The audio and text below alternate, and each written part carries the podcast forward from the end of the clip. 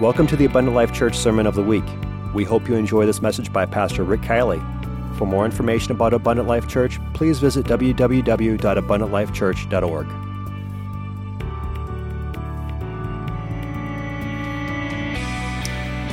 All right, praise God. Romans chapter 12 is where we'll begin tonight.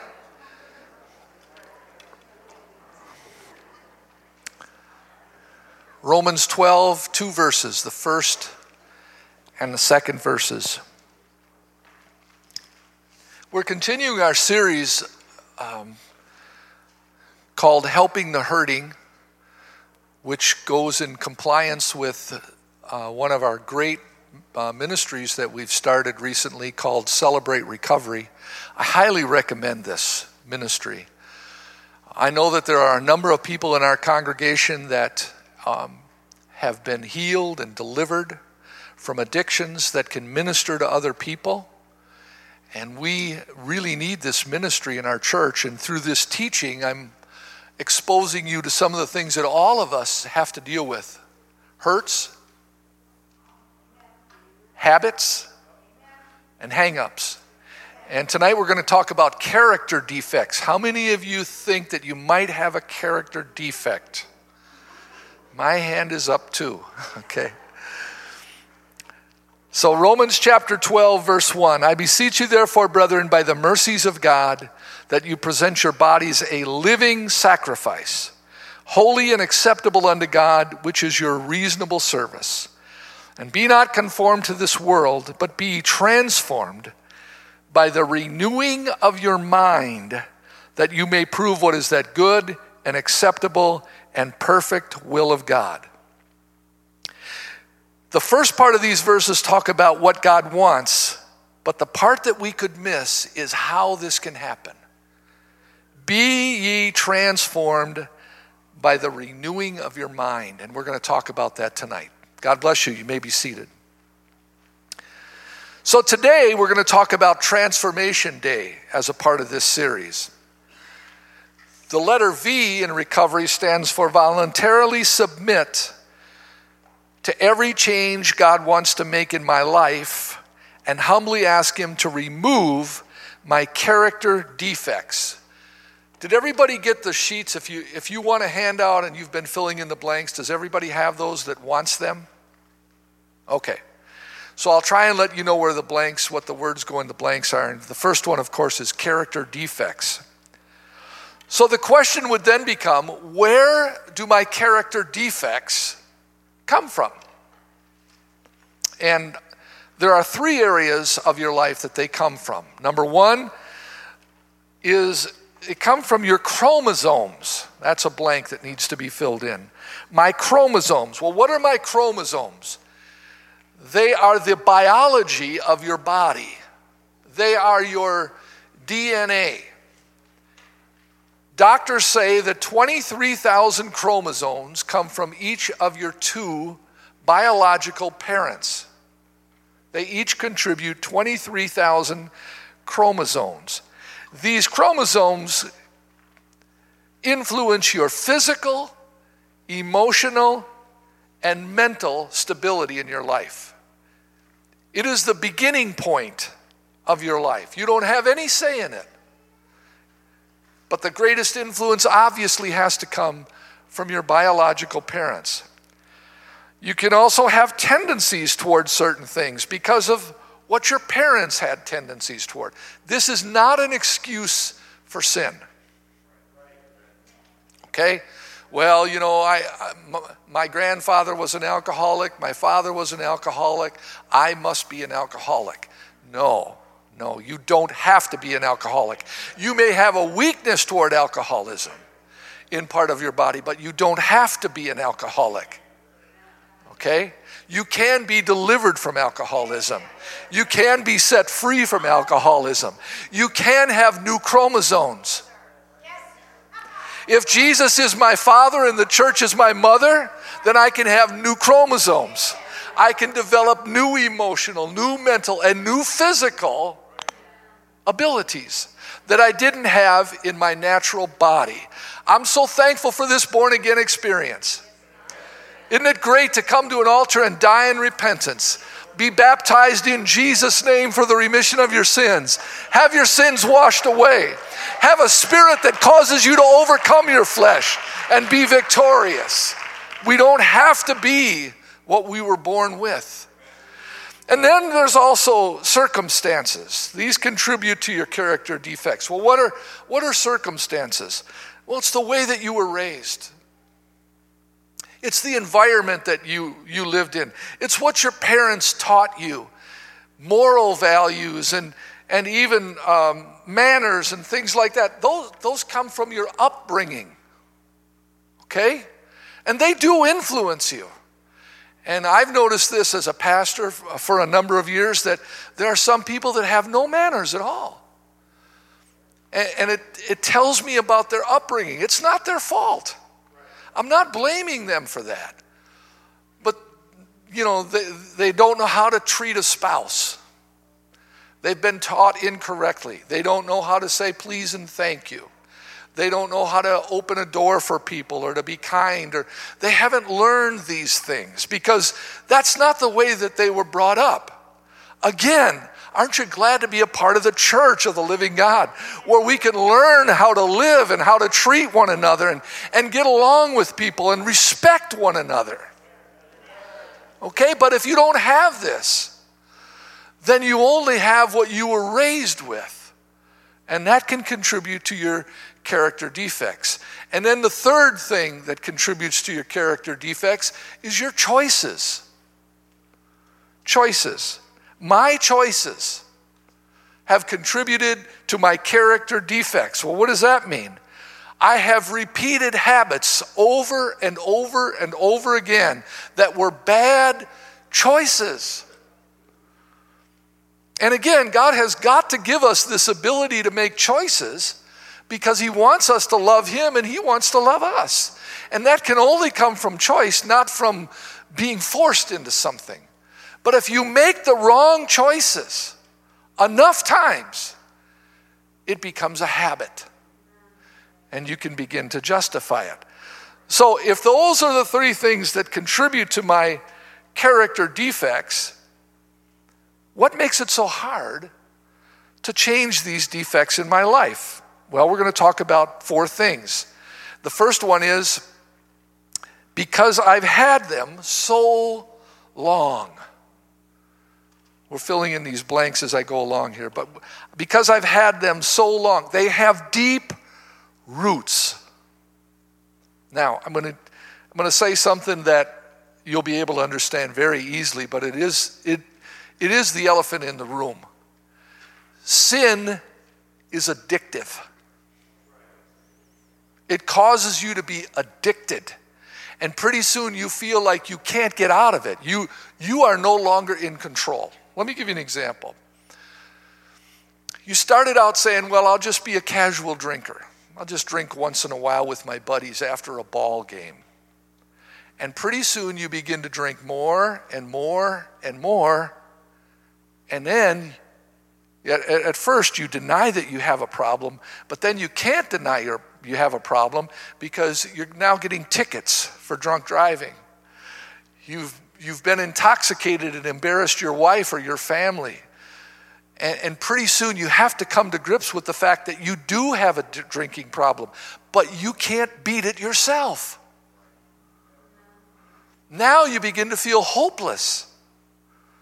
Because if you admit that you have a problem and you're not able to conquer it yourself, what's the alternative? That's why I'm glad for things like Alcoholics Anonymous. It's a place to start, it's a place to go and get some help. And, and we need God and we need one another to defeat our habits. We cannot do it ourselves. And to say that I'm just gonna, I'm, I'm just responsible for this, I got myself in this situation and I'm gonna get myself out is not gonna work. It's not gonna work but you become enrooted in this so long that it has deep roots. The next thing is you identify with this character defect. And here's how you justify it well, that's just the way I am. That's who I am. This is what defines me. It's identity. And you know, there's other people that are like me that have the same character defects. Let's go to Cheers where everybody knows your name. We all got the same problems, and we all try to drown them. But when you leave, they meet you at the door. When you go home at night, they're there waiting for you. When you wake up in the morning, there it is. It's your identity. Then the third thing is that it's how you get attention. It is a payoff. The payoff of a character defect. It does have payoffs. Do you know that when, and I guess I, I, I could pick any addiction or any character defect, but I'm, I guess I'll just stay with this one tonight on alcoholism. Alcoholism has a payoff. You see, when you become drunk, you can be another person. And the way you justify it is you say, Well, I'm drunk. You know, so that's why I'm so stupid, and that's why I get in fights, and that's why I intimidate people because I'm drunk. And so that excuses my behavior. It's how you can intimidate people, it's how you can justify abuse. It's my identity. That, that's my payoff. That's, again, who I am. You're just going to have to live with it. Some people are mean drunks, and other people are not mean drunks. They're just drunks. But that's who we are. You're going to have to live with it. That's how I intimidate people. Well, I can raise my voice or put up my dukes, and that's my payoff. And then the fourth thing is why I can't beat my defects is because Satan discourages me. He tells me once he's got me hooked. See, that's why addictions are called vices. Did you know that? That's why people that smoke dope are called dopes. These are not praises. These labels that are put on these things, they're not praises. Vices are something that squeezes something, can choke the life out of something. You don't want to get into any vices. You don't want to think that you can flirt with something that destroys people's lives. Think, I'm the only one in the world that can manage this. I can handle it. And then once it begins to squeeze the life out of you, Satan convinces you that there's no hope whatsoever. You will never defeat this. It's in your DNA. You justify it. You believe that there are other people like you. You relate to them. You become a leper colony. And you will never beat this. And he discourages you with it. And so you feel that you are in a prison that you can't get out of. So, how do I cooperate with God's change process in my life to defeat this? How, what is the answer? Well, again, I want to read this, this second verse of Romans 12 one more time to you. It said, Be not conformed. And that's what we've been talking about here how people can get into addictions and, and justify it. Be not conformed to this world, but be transformed by the renewing of your mind that you may prove what is that good and acceptable and perfect will of God. What is transformed? By the renewing of your mind. Well, here's what I think it is. I think that being transformed by the renewing of your mind is remembering what you have read and what you have heard and what you have experienced in God's Word and in His presence.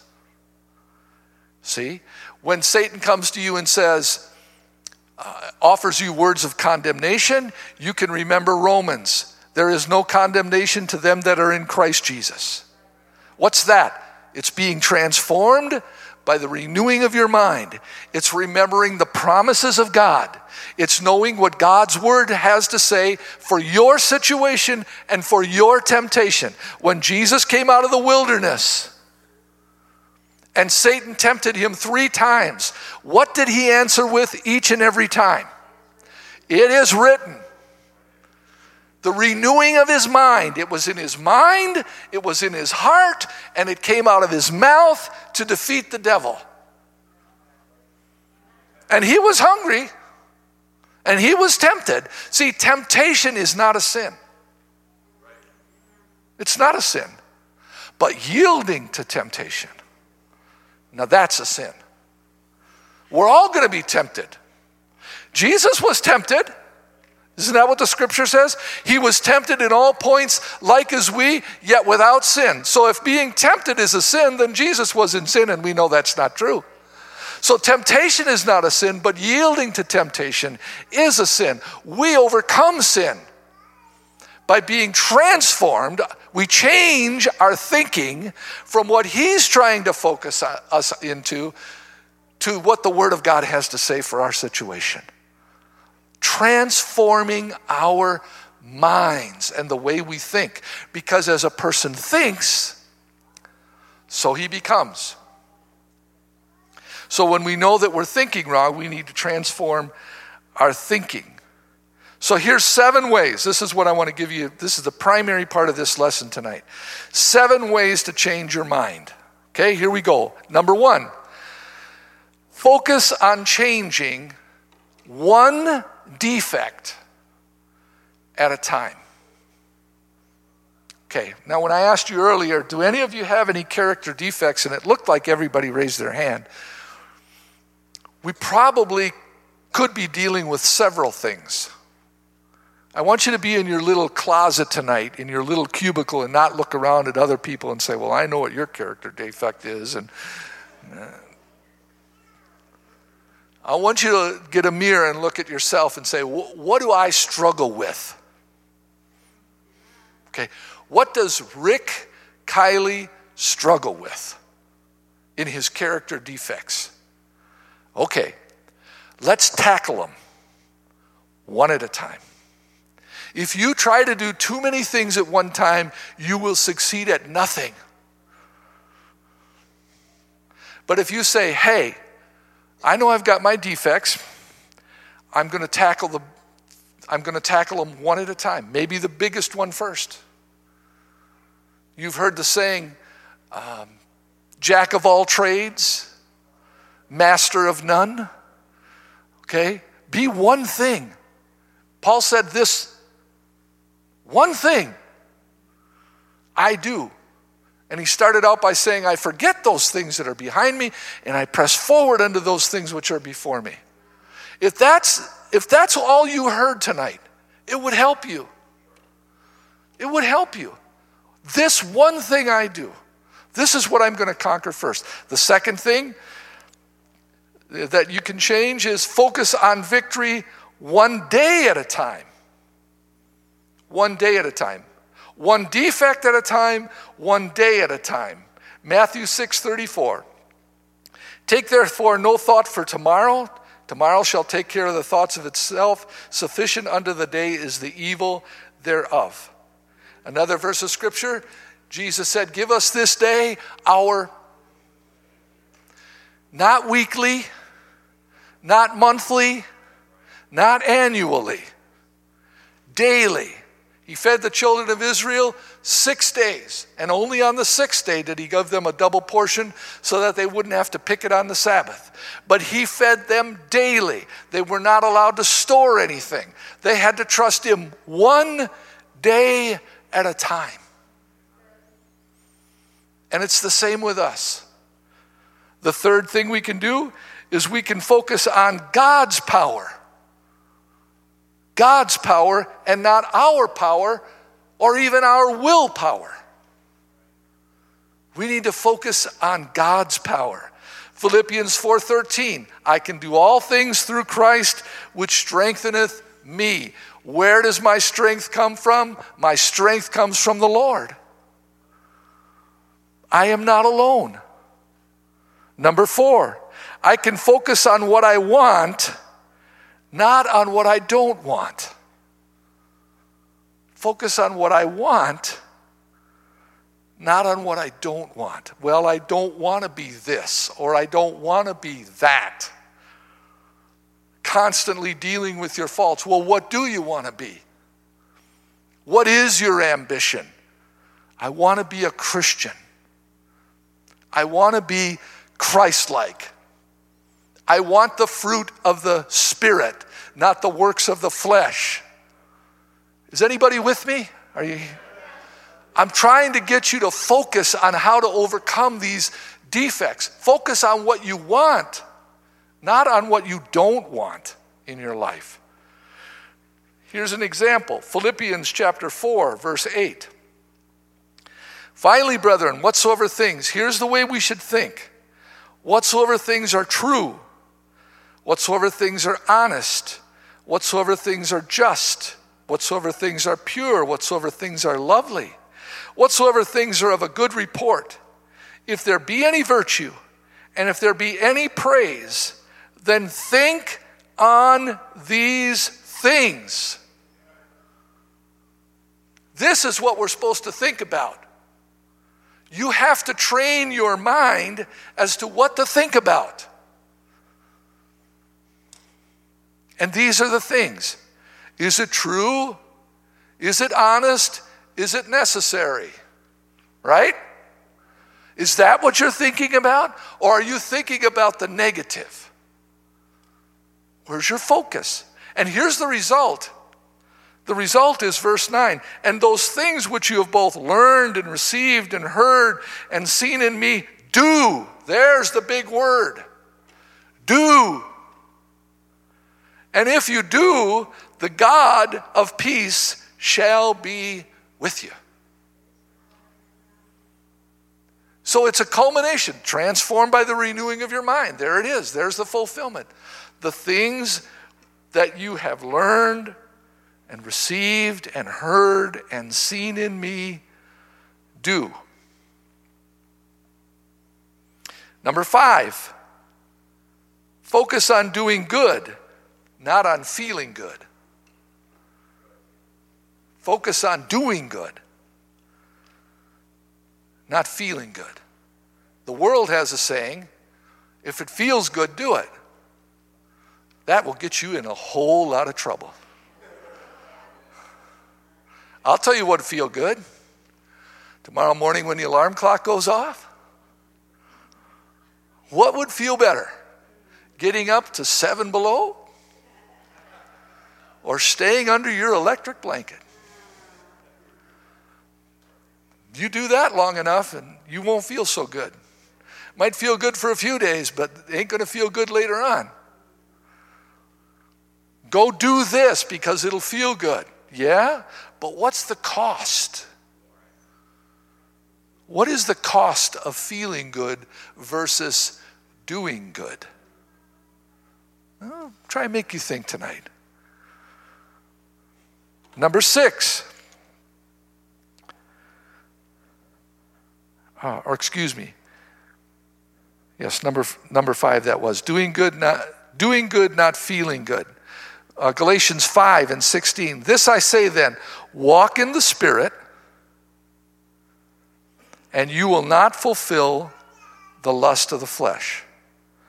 But how do we know what is walking in the Spirit? See, I think this is a good time to maybe bring this up.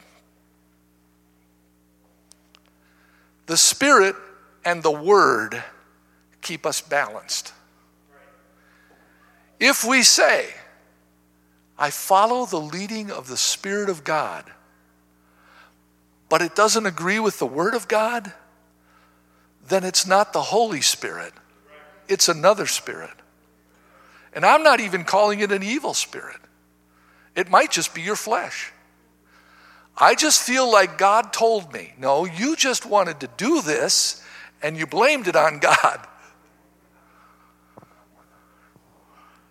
But walking in the Spirit never contradicts what the Word of God says, and the Word of God never contradicts what the Spirit says. Because the Spirit and the Word agree, and that's what keeps us balanced. Otherwise, we're standing on one leg, and we're going to easily be tipped over. People have lost their souls because they said, The Spirit told me to do something, and it was contrary to the Word of God, and they got away from the doctrine because they never believed that the Spirit and the Word would have to agree. They have to agree. Number six, focus on people who help me, not hinder me. Al McGuire once said, The people you hang out with is the person you'll become. If you hang around with negative people, they're going to bring you down. Do you ever notice how people are attracted to positive people versus not being attracted to negative people? You know, there's just some people you don't walk up and ask them how they're doing. Don't do it. Oh my goodness, I've got aches and pains and problems and blah, blah, blah, blah, blah. And you say, Oh, well, I'll, I'll pray for you. And you walk away as fast as you can. Now, I'm not saying you need to lie, but I'm just going through something right now. Pray for me, it's going to be all right. God will see me through. But you don't have to give us all the details and cast your cares on us.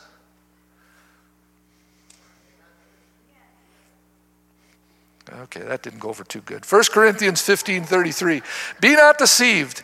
Evil communications corrupt good manners. There it is again manners. What have you learned?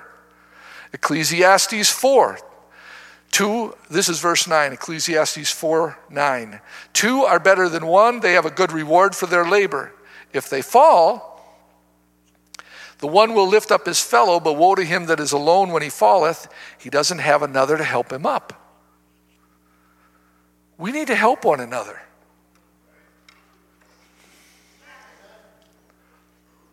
Now, you are not the Lord and Savior of other people, but you are a brother in Christ. And I am my brother's keeper, Cain. If there's something I can do for my brother, I should. I'm not doing very good tonight, but this is just the way it's going here. Okay? We should try and help one another, but we are not the Messiah. Okay? And and we need to be careful about the people we hang out with because we're going to pick up their manners and their mannerisms. You get around people that are negative and all they ever talk about is negative, negative, negative, negative, negative.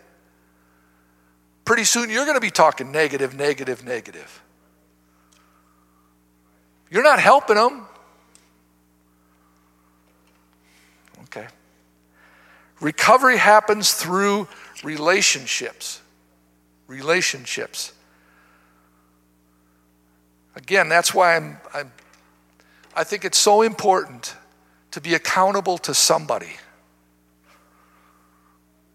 That's one of the things that, you know, and I, I, I never went to Alcoholics Anonymous. You know, all this all these things that I'm learning from other people and even what I'm learning in Celebrate Recovery is brand new to me. But I can see the importance of being accountable to somebody. I can see the blessing of knowing that I can call somebody and say, Hey, I'm struggling with something right now. Can we have a cup of coffee together? Will you pray for me? Being accountable to somebody helps me. It's, it's fulfilling what I just read to you from Ecclesiastes chapter 4. I learned that in Celebrate Recovery too. And then number seven, Focus on progress, not on perfection. You see, progress comes through process. But if you think if you think the goal is you'll never be happy till you're perfect, you're mistaken. Life is a journey. It's not just a destination. It's a journey to a destination. And we need to, we need to be able to see the progression, even though we don't see the perfection. Can I get an amen to that? Okay. So here's where I want to stop tonight. I'd like you to uh, put up, uh, Brother Bauer, if you'd put up Psalm 37, 3 through 7. Here's the last thing I want to share with you tonight. Let's stand together.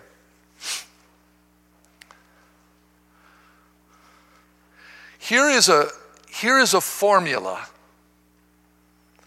that can really help you to be victorious, okay? Four things. Four things. Psalm 37 3. Number one, trust in the Lord and do good. So you will dwell in the land, and verily you will be fed. So, number one is trust. Number two, verse four, delight yourself also in the Lord, and he will give you the desires of your heart. So, number two is delight yourself. What does that mean? It means give yourself a history lesson. What are some of the things that God has done in your life in the past? Anybody ever remember when you couldn't pay the light bill? Ever, ever worry about groceries? Ever make payments on a car that had already died? Look what, look what the Lord's doing in your life now. Delight yourself. That's what David did when everybody turned against him and they wanted to get rid of David as the king and kill him for what happened. What did it say he did? He delighted himself. Why? Because nobody else would. So, number two is delight yourself. Number three, verse five, commit your way to the Lord. Trust also in Him, and He shall bring it to pass. And then, number four, rest in the Lord.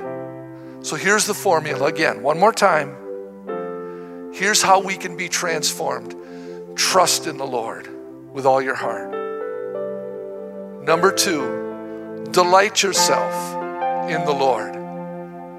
Number three, recommit yourself to the Lord. And you know what the result will be? When your head hits the pillow at night, rest. Rest in the Lord. I told you recently, this is what God's working on me. I need TNT in my life. I need to trust God and I need to be thankful to God.